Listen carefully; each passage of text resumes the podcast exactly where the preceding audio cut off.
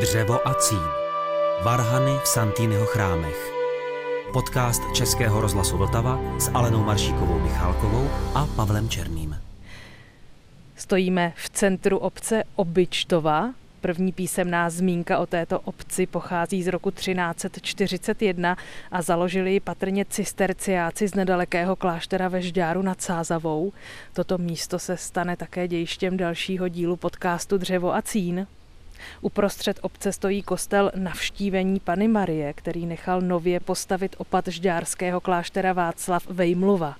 Ten od roku 1706 úzce spolupracoval s Janem Blažejem Santýnem.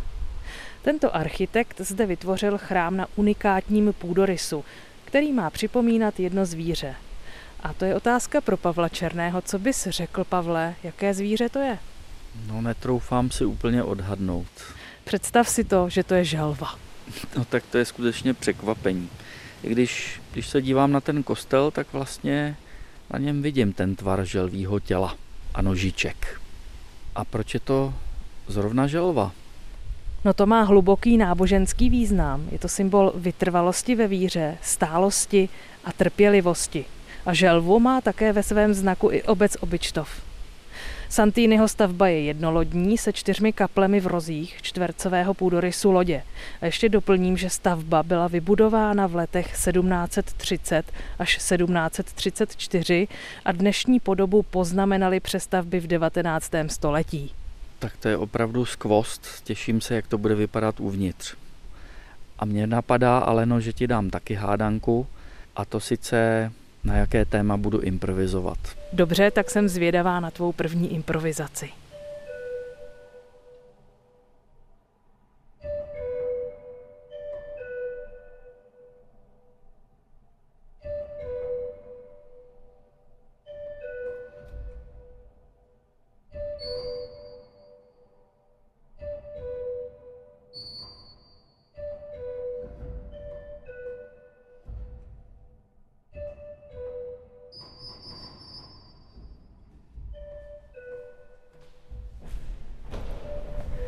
Tak při poslechu téhle improvizace, tak jak jsem uslyšela tu kukačku, tak mi je jasné, že budeš improvizovat na zvuky ze zvířecí říše.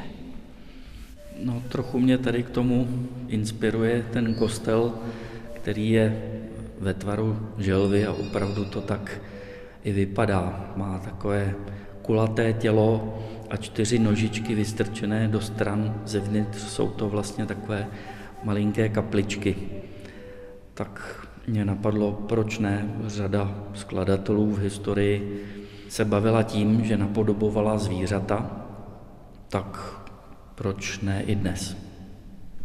To je skvělý nápad, tak mám pro tebe další výzvu, když tady jsme v kostele ve tvaru želvy. Jak si představuješ želvu v hudbě?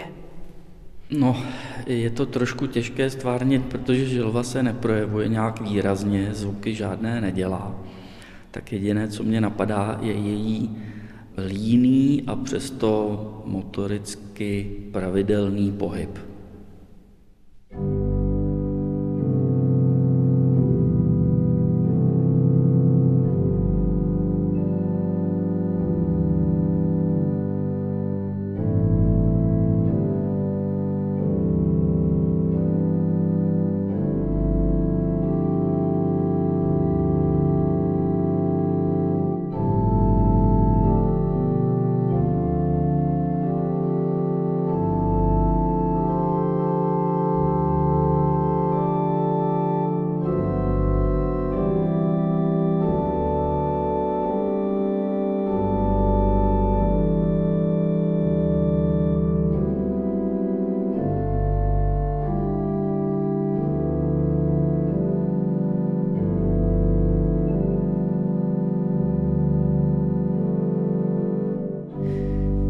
Já myslím, že se ti improvizace na téma želva opravdu povedla. Podle mě byla velmi pozitivní, trpělivá a mírná.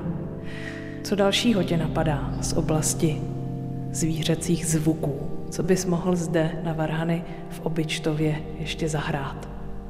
Vděčné téma je hmyz, protože dělá celou řadu zvuků a velice známý je let čmeláka neskutečné množství různých úprav, tak to čmeláčí téma mě zaujalo, tak udělám takovou svoji vlastní verzi, takovou tokatínu na téma čmelák.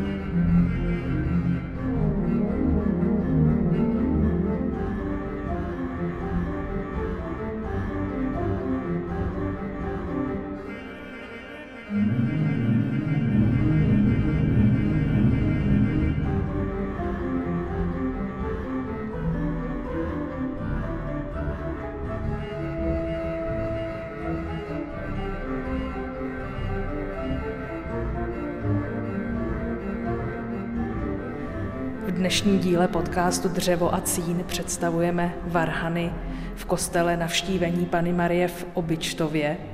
Tento kostel je mimořádný nejen tím, že ho projektoval Jan Blažej Santýny, ale velmi unikátním způsobem je zde vyřešený i kůr do tvaru písmene U.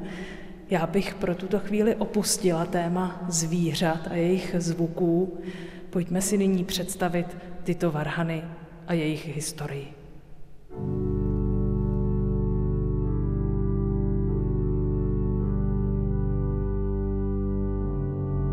Podle dochovaných záznamů stojí na obytčovském kůru v pořadí již pátý nástroj. O nejstarším z nich, neznámého autora, víme, že byl přestěhován do Pavlova, kde se nedochoval. Následovaly varhany z roku 1810, vybudované kutnohorským varhanářem Ignácem Horákem. Ty sloužily až do roku 1888, kdy byly nahrazeny varhanami přivezenými z Brtnice. Další nástroj byl postaven roku 1951 firmou Orgána a konečně od roku 2011 zde stojí vynikající nástroj od varhanářství Varfy. Má dva manuály a 24 rejstříků.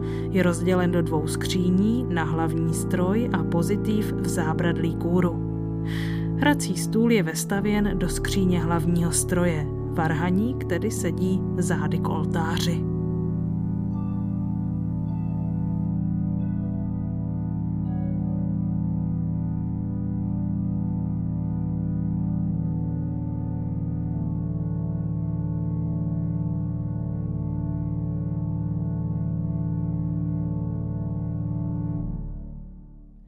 Než jsme se přesunuli na kůr obyčtovského kostela, procházeli jsme si tento chrám a společně s Pavlem Černým jsme si všimli v prezbytáři takových dvou sádrových odlitků reliéfů, které zobrazují jednu mariánskou velmi rozšířenou píseň na stokrát buď pozdravena.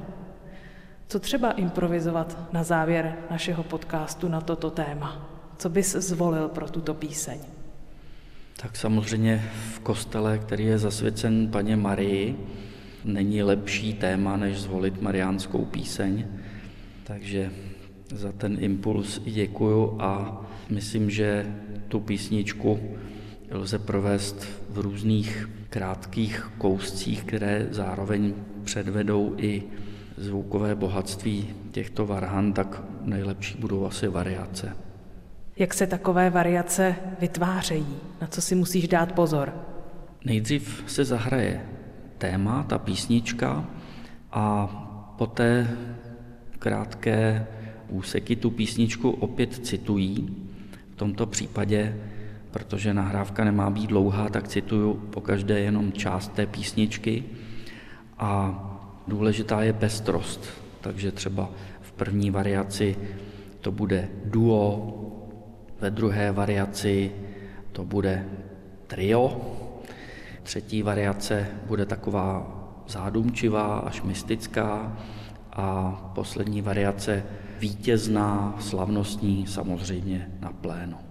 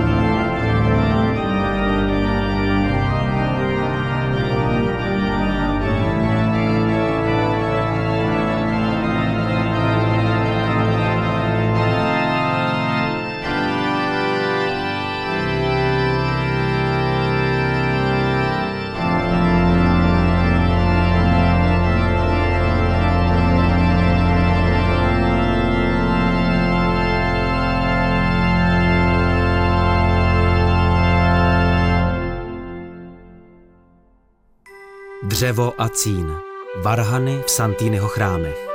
Podcast Českého rozhlasu Vltava s Alenou Maršíkovou Michálkovou a Pavlem Černým. Poslouchejte na webu vltava.rozhlas.cz, v aplikaci Můj rozhlas a v dalších podcastových aplikacích.